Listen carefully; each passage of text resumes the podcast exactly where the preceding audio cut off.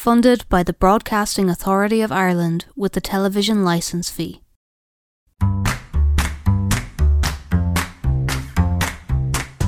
Streetwise Athlone. In this series, we learn about the old and recent history of the streets of Athlone, hear the thoughts and memories of locals and tourists, and the changes we might see in the future. Episode 17 Drum. Historian Gearoid O'Brien tells us about the history of the area. Drum is perhaps the best documented parish in County Roscommon, thanks to the Trojan work of the late Edward Egan and his colleagues in the Drum Heritage Group. They have performed a great service to the local community, not only through their publications, but also through such valuable works as the remedial work and enhancement made at the site of the monastic church in Drum, and the development of the Holy Well. Also by recording the ancient pilgrim paths leading to Drum, and restoring the wake house at Newr, and by celebrating the birthplace of the famous Gaelic poet and writer Sean O'Neachtan in Clonellin. They have also developed a heritage centre, which is a very valuable asset to the area. Drum is almost unique in South Roscommon as it can boast a continuous history of habitation for 2,000 years at least. The evidence for this includes a megalithic tomb of the portal tomb or dolmen type located in the townland of Meehanbee. Drum also has more than its fair share of field monuments, including ring forts, and at least one example of a Fulacht Fia, literally a wild cooking place, which supports the idea of continuous habitation here over a very long period of time. Drum also has an ecclesiastical tradition dating back to the very early days of Christianity in Ireland. We know from the Book of Lecan that St. Bridget recognised the importance of Drum, and the holy well beside the ancient monastery in Drum is known as St. Bridget's Well. The area of South Roscommon belonged to the ancient territory of Hy Many, and St. Bridget had the right of baptizing members of this tribe. And thus we are told her co-arb in Drum had the power to collect the so-called baptismal penny, and the funds collected were divided three ways. Her co-arb in Brideswell received one third, a third was kept by the monastery at Drum, and a third was given to the monastery at Clonown. Today, visitors to Drum can see the restored remains of Drum Monastic Abbey, which is a 12th century Romanesque structure which stands on an elevated site which was originally about five acres in extent and was protected by an oval enclosure.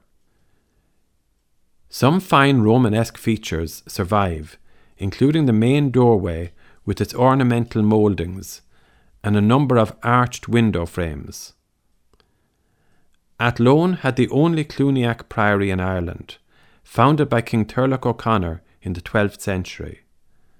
The Cluniacs were a reformed Benedictine order. We know that these Cluniac monks served three chapels in South Roscommon at Cam, Kiltoom, and here at Drum, and continued to do so until the suppression of the monasteries. The prior of the Cluniac monastery in Athlone in 1480 was Cornelius O'Neachtan, and of course O'Neachtan or Nocton is a surname closely associated with Drum to this day. According to a local Gaelic scholar, Josephine Ní the poet and writer Sean O'Neachtan who was born in 1655 in Clonellin in the parish of Drum, was one of the most considerable Irish poets of the classical age. He worked as a spalpeen or migrant worker before settling in Dublin. His most famous poem is a love poem of 17 stanzas called Rachainn Fón gCoill Leat, which translates as I would go through the woods with you. The O'Neachtans settled in the Pimlico area of Dublin, where they were central to a thriving Irish community, and much of the credit for this is due to both Sean and his son Tadhg. Thomastown Park House, now sadly in ruins, was the seat of the Naughton family for generations. It was probably built in the mid 18th century and was certainly there by 1758. It was a very considerable house of three stories over basement, with a range of outhouses, including stables, coach house, and forge. It fell into decay in the 20th century and was probably last occupied about 1950.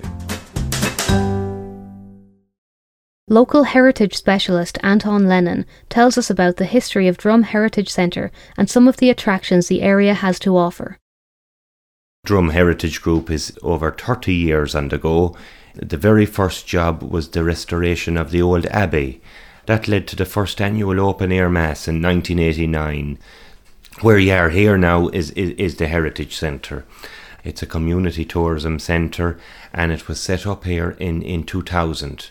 It's a local history museum, as you can see, and we have our, our mill, our replica model of a horizontal water driven corn mill.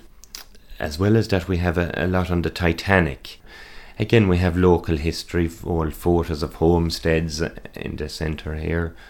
We have um, a lot of uh, displays on Sean O'Neachtan, and we do we do help Americans and English and various visitors that come back Irish that that have have um, roots in the area. The Dolmen is a nice gentle walk, but on the way up you've got uh, the garlic patch it's known as, and then you go up along then and and there's Lissadroline, a nice site there with anyone interested in bird watching or wildlife or that. And finally you come to the Dolmen, and if you talk to some of the locals here like Jimmy Moore, Jimmy now would tell you it was always known as Lobby's Rock or the Rock or you know the the, the, the word dolmen and megalithic tomb. The locals didn't call it that, but that's what it is a, a, a portal dolmen and it's it's a huge 20 ton in weight and it's a grand uh, feature and um, very few of them are found in the Midlands. You wouldn't find them in this area. They're mainly coastal type features. Next door, we meet Jackie Eastwood to find out about the Drum Art Group. The Drum Art Group has been going for a number of years. Um, the art, for me personally, I see it as a very social activity. There's no pressure here. I don't mind if people come and don't put a bit of paint on a canvas, it doesn't matter. People come, they enjoy it, they have a great opportunity to have a chat. Of course, we have to stop in the middle of the class and have our cup of tea, and I can tell you once the chat starts, it's very difficult to stop it. Uh, and to me, that's what's important. It's it's it's great that they produce fantastic works of art, and we recently had our art exhibition in the Vincent de Paul, which was extremely successful. And I think to produce an artwork, take it home, and be proud of what you've done, that's, that's what it's all about at the end of the day. Bridgie, a member of the Drum Art Group, remembers her early years living in Drum. When I came down now to the room, we used to have people rambling into the house, you know, older people that come in and ramble. But that's nearly all done away with now, you know. Uh, what rambling is now, you mightn't even know what rambling is. It's people, uh, you know, to come in for a visit, maybe for three or four hours at night and chatting and talking. There was no radios or no televisions very much at that time. Then we got a television, which was great. And when was Roscommon would be playing, the house would be full of people, uh, you know, coming in to, to see the match, and they'd be sitting on the stairs and on the floor and on the chairs, and every, everywhere they could shove in, there'd be in. We often had 30 people in the kitchen looking at the television, you know, when the match would be on. Great noise.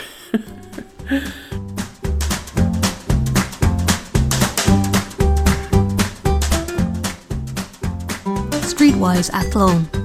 Historical research and presentation by Gearoid O'Brien. Additional research by Damien McCallan. Interviews by Amanda Gunning, Ursula Ledwith, Mel Ray, and Erica Follows Smith. Editing by Kyle McCallan.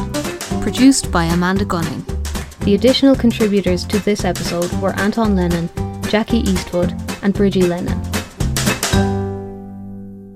Funded by the Broadcasting Authority of Ireland with the television licence fee.